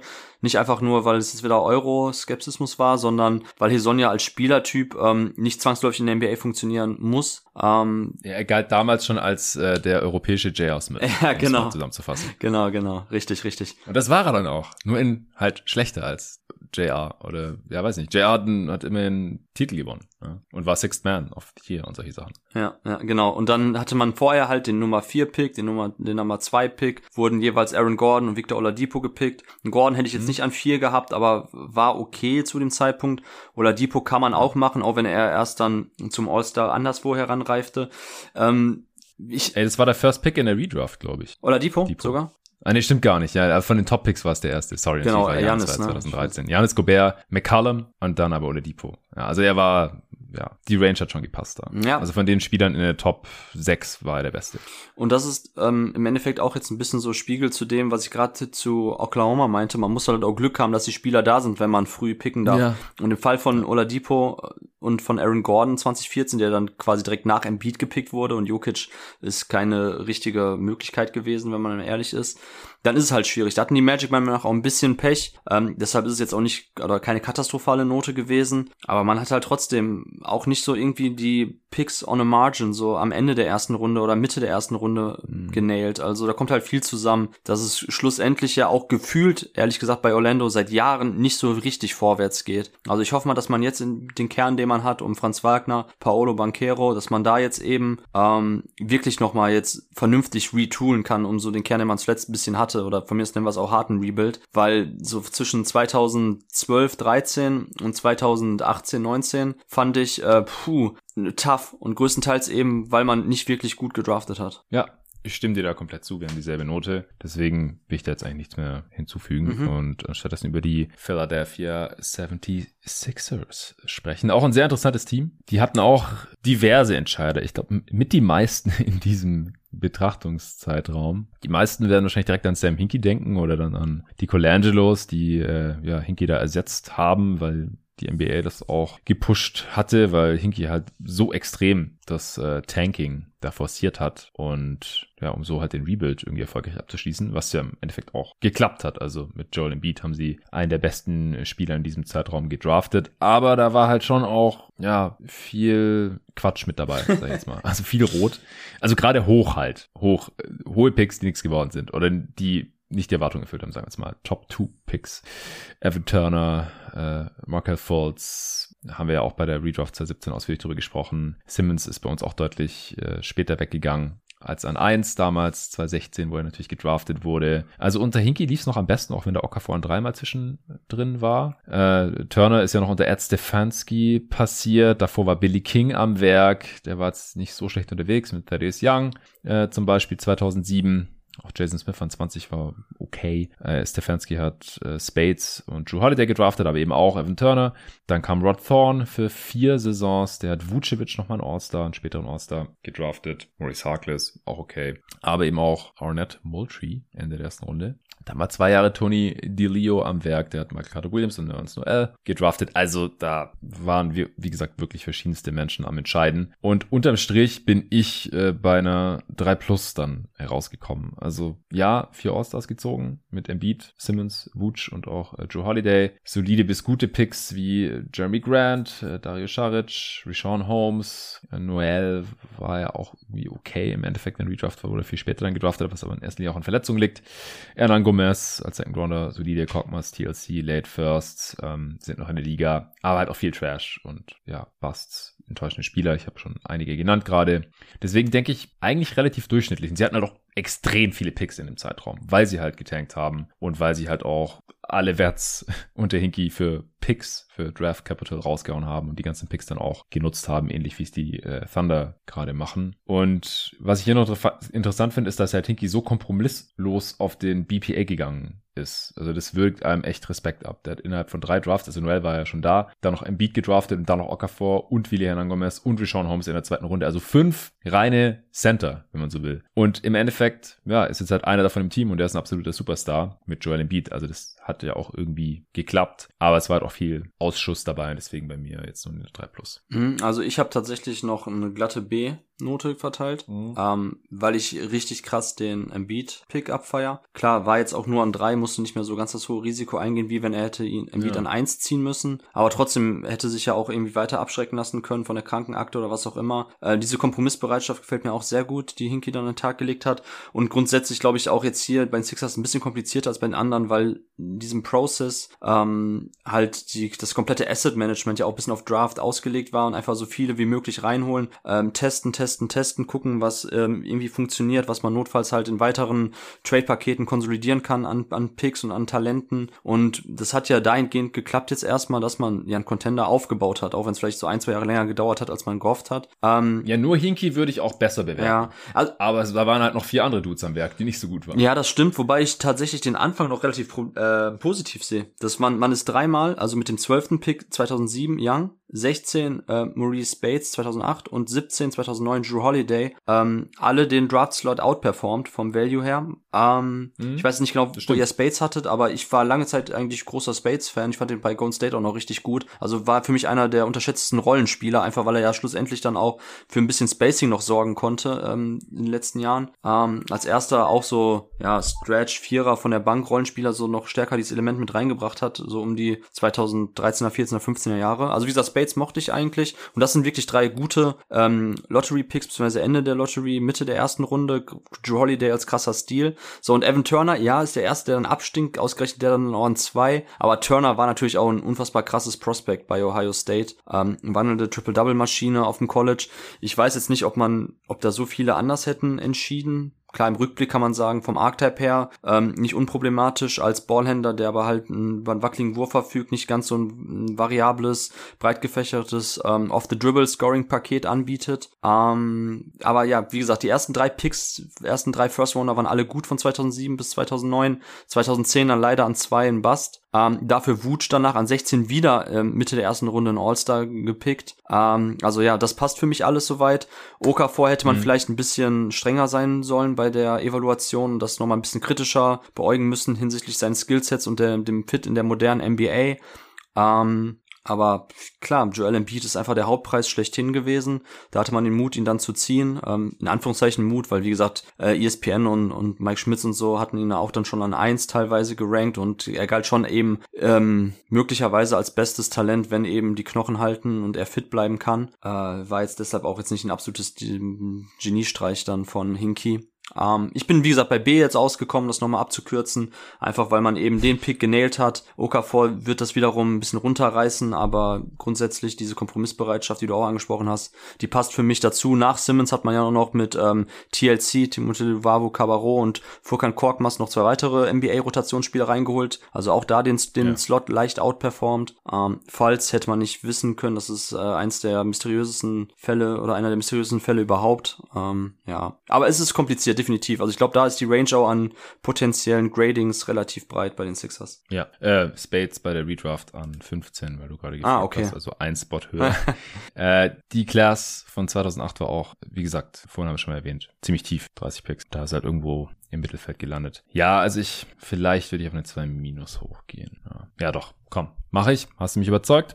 Äh, als nächstes, mein Team, Phoenix Suns, war auch ein Trip down Memory Lane. Äh, ja, du darfst erst deine Note enthüllen. Ich bin sehr gespannt. Äh, ich bin auch sehr gespannt. Ähm, ich bin äußerst kritisch bei den Suns, du? Ja, ich bin kritisch. Ich habe letztendlich eine 3 minus gegeben. Krass. Nicht super kritisch. Ja, ich war super kritisch dann. Ich habe eine 4 minus. Mm, kann ich sehen.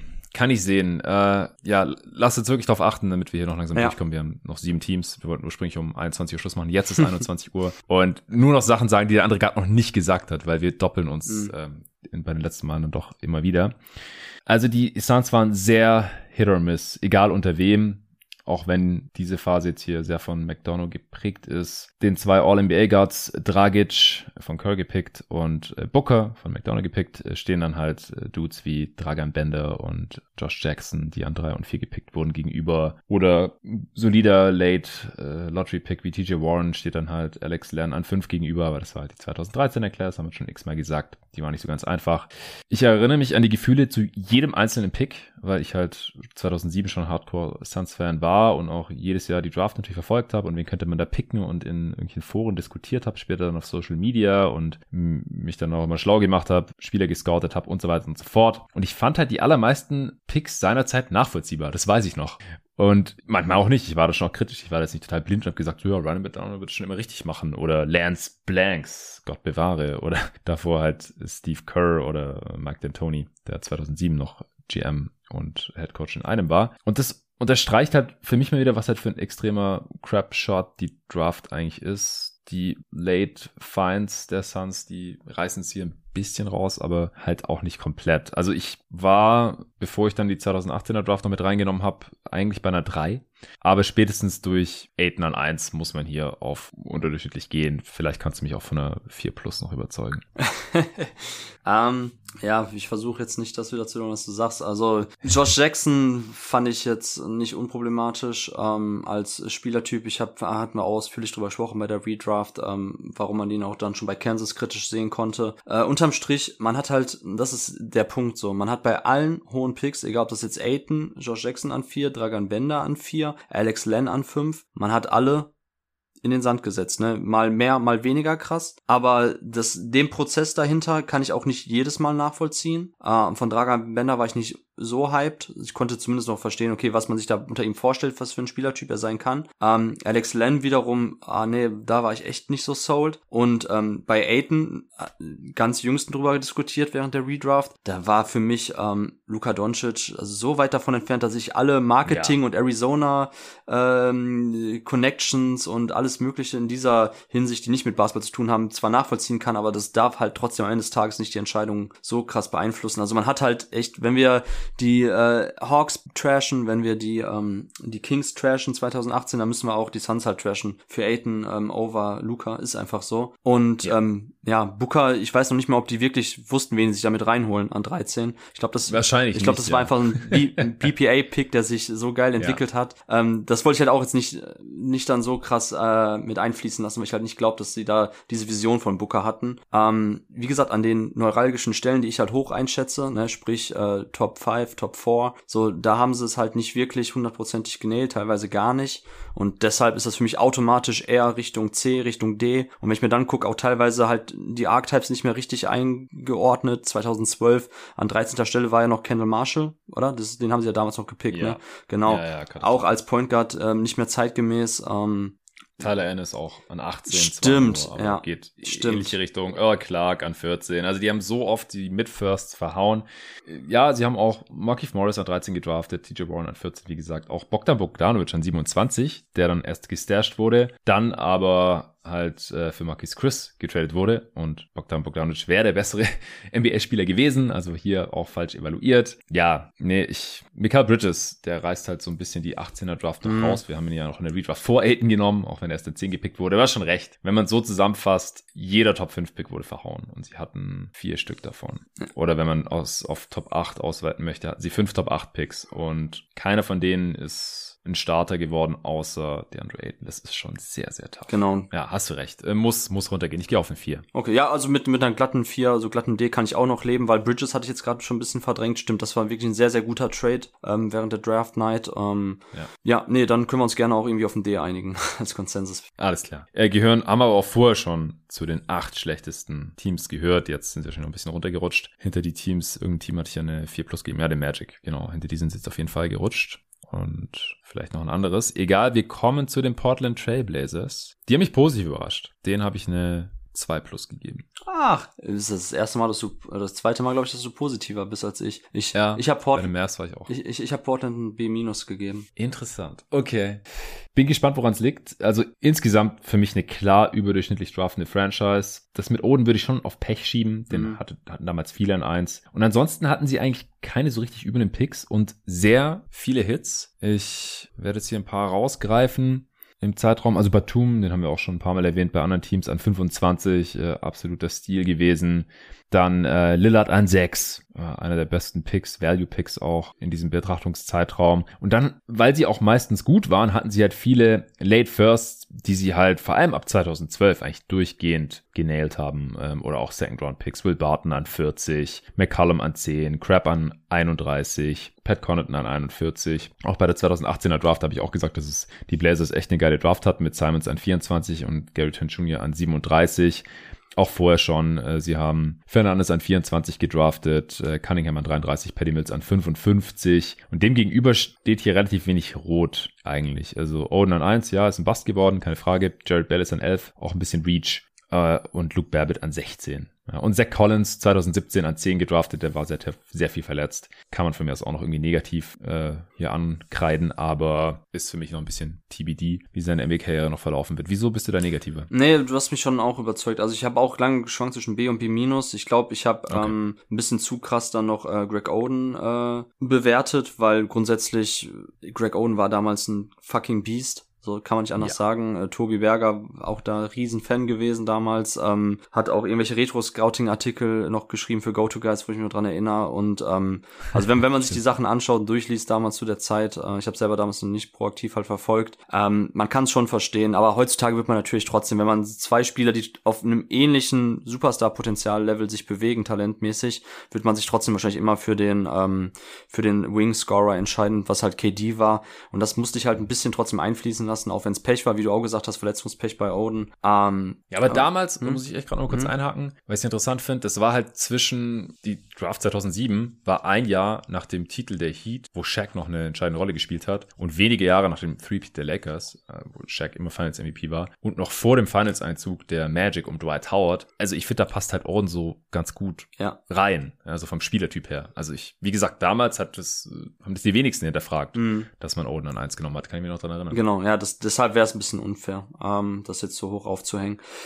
Äh, ja, ganz ehrlich, Lillard an sechs sick, also perfekt, besser geht's nicht. Ähm, Anthony Simons an 8, äh, 24, 2018, dazu TJ McCullum an 10. Also, ähm, wie gesagt, mit Simons einmal einen sehr, sehr spannenden Upside-Pick-Flyer noch verwendet, dann eben für den Spieler, der nicht am College war, sondern direkt von der Highschool halt kam. Ähm, das, das mag ich total und ja, deshalb, wenn ich drüber nachdenke, als du gerade angefangen hast, bin ich selber nochmal auch durchgegangen, dachte mir so, ah, eigentlich auch nicht hundertprozentig Konsistenz jetzt in meiner Argumentation, wenn ich die Blazers jetzt nicht mindestens eigentlich ein B gibt, weil man die wenigen hohen Picks, die man hatte, wenn man eben jetzt Oden ähm, ein bisschen einsortiert in das Narrativ zu der Zeit und in das, ähm, wie du gerade so schön nochmal aufgezeigt hast, auch in die Phase oder spielerische Phase, in der die NBA sich noch befand, dann äh, kann man das nachvollziehen und dann muss man einfach nur, sag ich mal, wie gesagt, McCallum, äh, Oden, Lillard als absolute Top-Picks, das hat schon gepasst, ne? Das ist ganz klar. Ja. Sehr gut. Dann kommen wir zum nächsten Team und es wird nochmal sehr, sehr dunkel hier. Wir kommen zu den Sacramento Kings. Und die hatten sehr viele Top-Picks, denn sie waren seit 2006 nicht mehr in den Playoffs und unser Betrachtungszeitraum beginnt im Jahr 2007. Das heißt, äh, jedes Jahr theoretisch ein Lottery-Pick. Ich glaube, sie haben mal irgendeinen weggetradet, weil sie und Rondo sein wollten oder sowas. Aber äh, wir haben genug Picks hier zum Evaluieren und es sieht sehr rot aus. Extrem rot bei mir. Es ist echt krass. Also die Kings bekleiden bei mir den 30. Platz ah, in diesem okay. Ranking. Ja. Also glatte 6. Du hast die Cavs äh, noch hinter ihnen, hast du schon gesagt. Genau, ich habe eine glatte 5 gegeben. Also ich habe eine 6 plus gegeben, aber gibt's ja nicht. Ich habe bei den Cavs dann gesagt, macht eine 6 draus oder eine 5 minus, ist mir egal. Ja, machen wir hier auch eine 5 minus vielleicht, weil sie haben ja immerhin, sie haben zweimal grün gepickt. Cousins war stark halt, ne?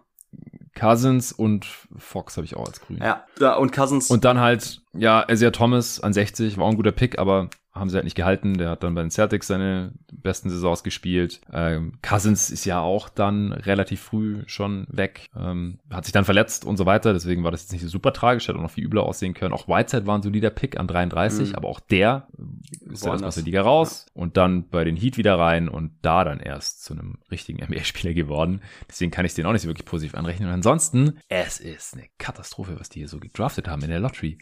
Richtig hart.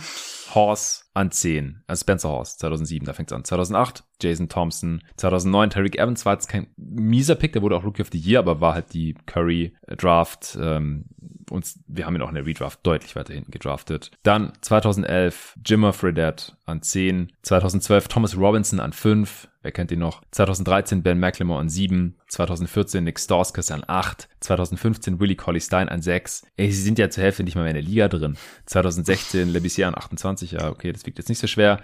2016 aber auch Papayanis an 13. Oh Warum nimmt man den in der Lottery? Und Malachi Richardson an 22. Und äh, 2017 noch Harry Giles an 20. Gut, den kann ich auch noch irgendwie nachvollziehen, aber ist auch nicht mehr in der Liga. Und dann äh, 2017 noch Justin Jackson an 15, auch das war ein Reach. Und 2018 noch Marvin Bagley an 2. Zur Krönung natürlich vor Luka Doncic. Äh, das ist so übel. Das ist noch übler als bei den Cavs, finde ich. Und auch bei den Bobcats slash Hornets. Ja, ähm, ich, immerhin hatten sie keinen Number One Pick, den sie verhaut haben, wenn man es positiv ausdrücken will. Ähm. Mm. Stimmt, ja, sie hatten ja eigentlich auch nicht so besonders Lottery-Glück. Sie haben nur zwei Top 4 Picks, nur Evans und Bagley. Es gab halt, Stimmt. ja, die Stakes sind halt echt interessant bei dem, weil es gab halt wirklich keinen, den sie so krass verkackt haben, wo man sagen muss, also klar, Bagley sticht hervor, ne, mit, mit, mit Luka Doncic eben in der, in der Kombination, beziehungsweise in dem Zusammenhang. Aber ansonsten, also Willie Cowley Stein an 6 2015 und Nick Stauskas an 8 2014, das ist richtig tough back-to-back. -back. Also richtig krass. Weil Willie Cowley Stein als Spielertyp einfach niemals ähm, diesen Pick rechtfertigt. Ähm, Nick Stauskas eigentlich auch klar war, dass es, ähm, dass du den, also keine Ahnung, vielleicht Mitte der ersten Runde, späte erste Runde nimmst du ihn mal, schaust, ob der das Shooting übertragen kann, ob er auf dem NBA-Niveau verteidigen kann, aber nicht an 8. Also das finde ich halt, auch wenn das eben jetzt nicht so diese Number 1, 2, 3 Picks sind, wo du unbedingt nailen musst, um vorwärts zu kommen. Aber du verschwendest die halt trotzdem, die Picks. Also, boah, das war wirklich komplett in den Sand gesetzt. Ähm, Thomas Robinson war jetzt auch nicht ultra dominant auf dem College, ähm, war zwar gut bei Kansas auf jeden Fall, aber war jetzt auch nicht eben so der Spieler, wo du sagen musst, okay, den musst du jetzt auf jeden Fall sehr früh nehmen, weil das wird sein dein zukünftiger Superstar Big, der dir eigenhändig das Post-Scoring komplett auf ein anderes Niveau hebt und da effizient Offense kreiert. Nein, also weiß Gott nicht. Von daher, man hat halt immer so diesen fünften, sechsten, siebten, achten Pick so in der Range herum, den hat man halt verbraten, aber im Gegensatz zu den Cavs, die natürlich Anthony Bennett hatten oder auch noch ein paar andere Teams, ähm, die auch immer mal wieder richtig krass daneben lagen, wo auch andere Spieler eigentlich ähnlich wie es halt Bagley und Doncic war, vor der Nase schon waren, die man nur hätte zugreifen müssen. Ähm, das ist bei mir bei den Kings jetzt der Punkt, um das so abzukürzen, warum ich da jetzt nicht ultra, ultra negativ bin und jetzt nicht über eine 6 nachgedacht habe. Ähm, aber die haben schon trotzdem, egal ob das jetzt so Archetype-Evaluationen sind, ähm, keine Ahnung, Reaches, so da war einfach alles dabei, was man eigentlich während der Draft ja. nicht machen sollte. Ähm, die haben da wirklich einmal komplette Bingo abgeräumt die haben sich einfach so konstant für den falschen Spieler entschieden, auch für Spiele, das ist schon bemerkenswert, die ne? auch nicht also, funktionieren, ja. dass ich halt, sorry, Darren Fox an 5 2017, ich halte das für einen Glückstreffer. Ja. Das ist für mich kein Können von Vladi Divac. Sorry. Oder auch Cousins an 5 2010. Die stechen so raus hier aus diesem ganzen Rot. Das, das muss Glück sein. Deswegen bin ich eigentlich auch näher an einer, an einer 6 gewesen. Aber ja gut, sie haben sie halt gedraftet und dann noch Thomas an 60. Ja, von mir aus eine 5 minus. Kommen wir zu den Spurs. Und bei den Spurs äh, war es gerade krasser Farbschock für mich von so viel Rot auf so viel Grün. Die haben eigentlich keinen Fehler gemacht. Und das finde ich so krass. Die haben nicht im Betrachtungszeitraum 13 Picks gehabt. Und die haben im Schnitt an 28 gepickt. jo, stimmt, ja. 28 und waren trotzdem die ganze Zeit über kompetitiv. Klar, das lag auch daran, die sind ja bekannt dafür, dass sie halt die Ginobili und Parker Picks so genäht haben. Danken an eins. Ich habe mit Hassan neulich bei der Redraft, die konntest du nicht hören, weil er nicht draußen ist jetzt. Äh, kommt aber als nächstes dann, ich glaube, morgen, wenn ich schaffe. Äh, Tim Duncan natürlich an eins genommen. Eine dominanten Spieler all time. Aber danach haben die halt, weil sie immer so gut waren, immer so spät gepickt und haben trotzdem da nie daneben gegriffen, außer wenn du jetzt argumentieren willst, an 28 2013 Livion Jean Charles und 2015 und 26 Nikola Milutinov. Die haben nie in der NBA gespielt, wurden gestasht. Ja, mein Gott. Aber ansonsten Thiago Splitter, George Hill, Corey Joseph, natürlich Kawhi Leonard, der das hier auch nochmal brutal nach oben zieht. Äh, wir haben ihn vorhin schon besprochen. Im Pacers Trade, äh, Kyle Anderson, DeJounte Murray an 29, Derek White auch an 29. Also, dass du halt auch back-to-back -back 29. Picks so nailen kannst, das ist echt heftig. Uh, Kyle Anderson, äh, Davis Bertans, ich glaube, Kyle Anderson habe ich jetzt zweimal genannt, ist auch egal. Selbst DeJoan Blair hatte ein paar produktive Jahre, das war ein 37. Pick. Lonnie Walker in 18 fährt er fast schon ein bisschen raus. Erstens, weil es der höchste Pick war, der höchste eigene Pick. Und zweitens, weil er jetzt nicht so super überzeugend war und sie ihn ja auch nach seinem Rookie-Contract schon ziehen lassen haben. Aber ich bin hier tatsächlich einfach, weil sie quasi nie einen Fehler begangen haben und aus ihren Möglichkeiten, und so habe ich das ja in meiner Notenskala definiert, quasi das Maximum rausgeholt haben, bin ich bei einer 1 minus bei den Spurs. Mm, okay, ich bin, ich bin bei einer 1. Ja. Also die Stakes gibt's in dem Zusammenhang ja nicht, oder die waren ja nicht hoch, weil genau wie du gesagt hast, eigentlich krass so, weil ähm, die Draft für sie ja, ich meine, andere Teams hätten das vielleicht auch völlig vernachlässigt, hätten dann auch noch trotzdem ihre First Runner vielleicht gegen welche anderen Rollenspieler nochmal getradet. Aber für mich ist der Kawhi-Deal unfassbar krass, weil guck mal, so die sind dann in der Draft Night, haben die einen Spieler aufgegeben mit George Hill, der integraler Bestandteil gerade eines Contenders ist, ähm, oder zumindest eines sehr, sehr kompetitiven West-Teams, ähm, um sich einen, einen, Rookie reinzuholen. Also die, das war ja kein Zufall, auf gar keinen Fall. Die waren, die müssen sold gewesen sein bei Kawhi, dass sie den Move gemacht haben. Und, da, ja, und dass die einen Spieler reinholen. George Hill, George Hill war ein etablierter Spieler bei Eben, so. Und dass die den aufgeben, um den reinzuholen. So, das heißt, die haben ja echt sich noch einen Spieler abgegriffen, war an Nummer eins bei der Redraft, oder? Kawhi? Ja. Genau. Das musst du dir überlegen. Das ist so sick. Und dazu kommt noch Spieler, die, die manche Leute so eher, ich erinnere mich daran, dass Tobi auch bei GoToGuys in der, ähm, in seiner Rubrik äh, Fool's Gold zum Beispiel John T. Murray drin hatte. Das sind ja auch mhm. nicht immer so Spielertypen gewesen, die komplett unproblematisch waren vom Skillset her. Aber ein Derek White, ein DeJounte Murray, ein Kyle Anderson, so, das sind ja nicht die klassischen Plug-and-Play-Spieler, ähm, wo du sofort ein Auge, da, oder wo du so genau vor dem Auge hast, wie der NBA funktioniert, sondern das ist auch ja. bei den Spurs immer so diese, dieses Zusammenspiel aus Talent, Evaluation, ähm, Fit in dem eigenen Roster und auch in dem eigenen Skill Development Part, wie man das halt schafft, die dann wirklich in das System zu integrieren und dass die das jedes Mal, wie du gerade gesagt hast, also überleg mal, Derek White, DeJounte Murray ähm, und Kyle Anderson fast im Back-to-Back-to-Back, also 15 hatten sie jetzt keinen, da war, wie du gerade gesagt hast, Militunov, aber Kyle Anderson, Murray und White mit den jeweils 29. bzw. 30. Pick, das ist so krass, also und dazu kommt noch Corey Joseph 2011, den sie auch an 29 gezogen haben, der auch ein produktiver NBA-Spieler wurde, also so krass konstant einfach ja. out zu performen in einer Region, wo du eigentlich schon in der idealtypischen Verteilung der ähm, Spieler in, einem, in einer Draft eigentlich gar keinen NBA-Spieler mehr kriegen solltest. Das, ja. also das ist eigentlich das ist ein A+, sorry. ja, ja. Ja, ich bin wahrscheinlich im Endeffekt zu hart. Aber ich bin auch jetzt, weil ich ja zwei Teams noch nach oben korrigiert habe, glaube mhm. ich, nur die Suns nach unten bisher, äh, beziehungsweise auch von diesen Sechsernoten abgerückt bin, von diesen 6 plus jeweils, bin ich schon bei 2,8 im Schnitt. Also, Aber ist ja nicht schlimm, theoretisch ja. könnten auch alle eine 1, also man muss das ja nicht, äh, man muss ja nicht gerade rauskommen, oder? So theoretisch könnten ja auch alle Teams perfekt äh, draften. Dann gibt's halt leider keinen besseren Spieler mehr an 30, wenn ein Team dran ist. Oder warum, warum hast du das gemacht, dass du ungefähr. Ja, das stimmt.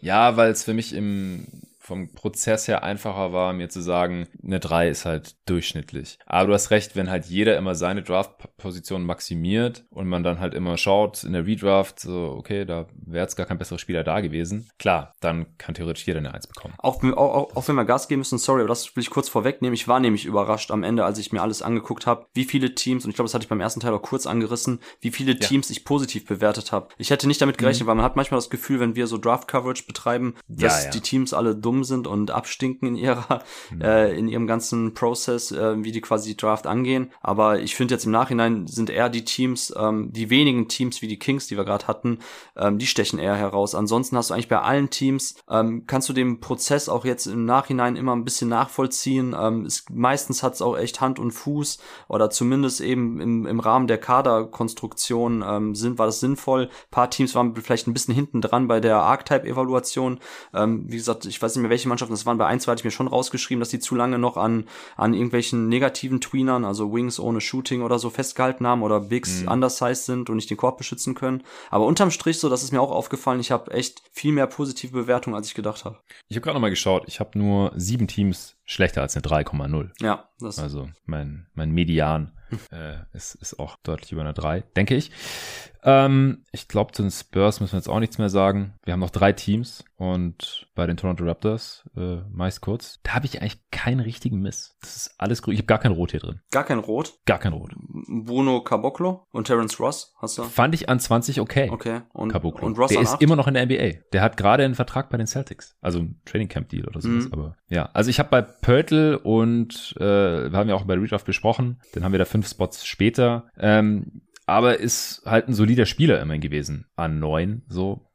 Will ich jetzt nicht so wirklich abstrafen. Hm. Ja, okay, gut. Und Nogera an 16, also ich kann ich halt nachvollziehen auch. Quincy Ace an 37 ist ja positiv. Was hast du für eine Note, Jonathan? Äh, auch 1 minus. Ach, 1 minus, okay, krass, okay. Ja, ja, ja. Ich habe ich hab ja, ich hab ja ganz am Anfang gesagt, ich habe keine einzige 1 vergeben. Mhm. Ja, also ich finde halt, dass sie eigentlich aus fast allen Picks, wie gesagt, mit Abstrichen bei äh, Nogera, Pörtl und Caboclo, ähm, immer das Maximum aus ihrem Pick rausgeholt haben. Siakam an 27 natürlich äh, richtig krass. DeRozan an 9 war auch ein starker Pick in der Redraft, ist an 6 weggegangen. Auch Ed Davis ist in der Redraft zwei Spots früher weggegangen, solche Spieler sogar. DeLon Wright, Norm Powell, richtig heftiger Second-Round-Pick. Van Vliet, weiß nicht, ob wir den jetzt hier einfließen lassen wollen, weil er halt undrafted war. OG Ananobi an 23. Die Stakes waren jetzt nicht so super high, weil die Raptors auch die meiste Zeit gut waren. Aber Masai Ujiri und davor auch schon Brian Colangelo, ehrlich gesagt, die haben hier die Picks schon nahezu maximiert. Ja, also ich habe ein B, ich kann auch nicht viel dazu sagen. Ich fand halt Pölten nicht so gut, weil ich den vom Archetype her, mm. und das hatten wir auch bei der Redraft ja schon angesprochen, dass der im Grunde genommen eigentlich schon fast so sein Best Case, äh, sein realistisches Best Case erreicht und trotzdem haben wir den nicht an 9 gezogen, sondern erst später. Das heißt, für solche Spieler. Bei Valanciunas kann man das eigentlich auch ähnlich.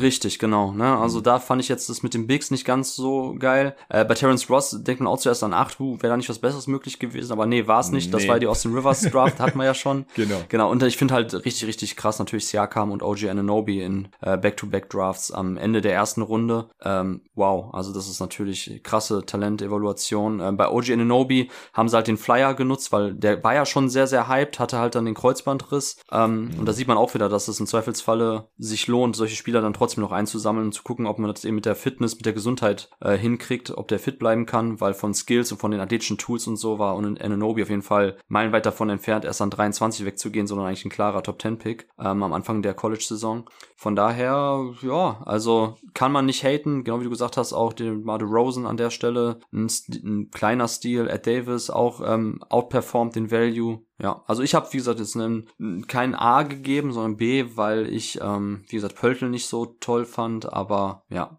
kann man auch nicht. Also Toronto Raptors auch natürlich ein Front Office mit Ojiri, was seit jeher nicht nur bei der Draft, sondern allgemein im Bereich Kadermanagement und so weiter für, für das absolute Top-Level in der NBA steht. Ja, ja, statt Pörtl hätte man vielleicht Bonus nehmen können. Aber ansonsten waren da jetzt auch in der Range nicht so die offensichtlichen Alternativkandidaten, die realistisch gewesen wären. Ja, ja, das stimmt schon. Deshalb, also ja.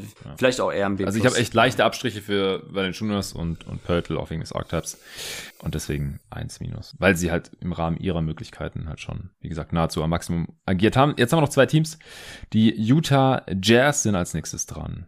Da darfst du mal wieder anfangen. Ja, den Utah Jazz habe ich ne, ähm, da ist natürlich auch die Frage, wie man das mit den äh, Trades noch mit einfließen lässt. Ähm, ich habe den Jazz jetzt ein C plus gegeben. Ich auch. ah, krass, okay.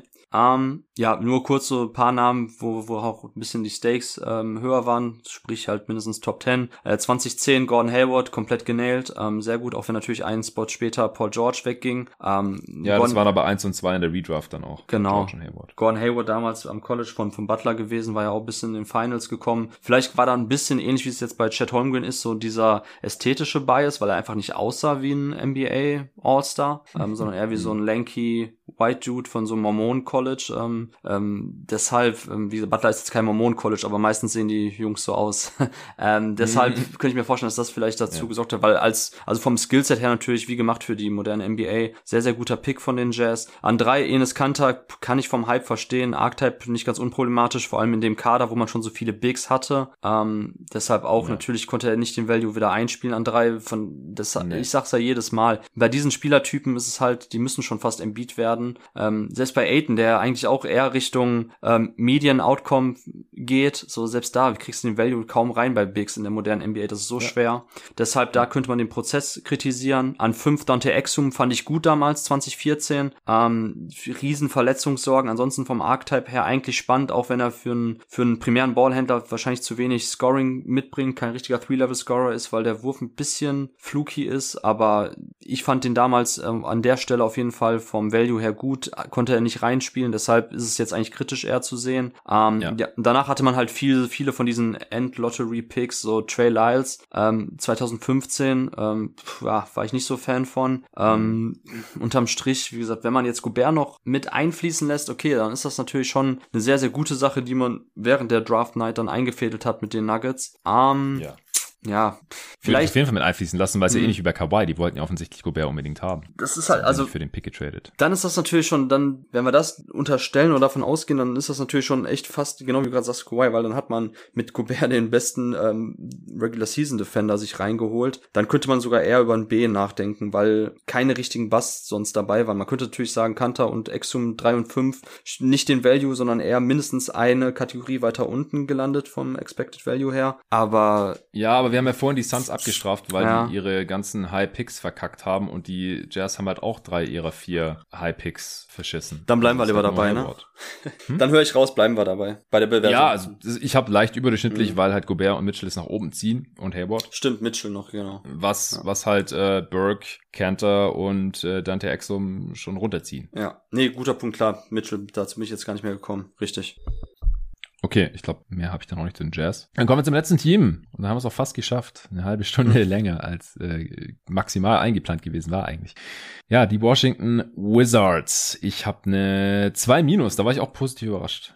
Ja, ich habe auch eine 2 Minus. Ähm, Echt? Ja, hätte ich, hätte ich Rui Hashimura mit reingenommen, also haben Glück, dann hätte ich, wäre ich auf jeden Fall eher auf eine 3 plus 3 gegangen. Aber so, yeah. sie haben halt die, die Top-Picks, die sie hatten mit Otto Porter, Bradley Beal und John Wall, haben sie halt eigentlich genäht. Ähm, deshalb kann ich auch über Jan Wesley an 6 ein bisschen hinwegschauen.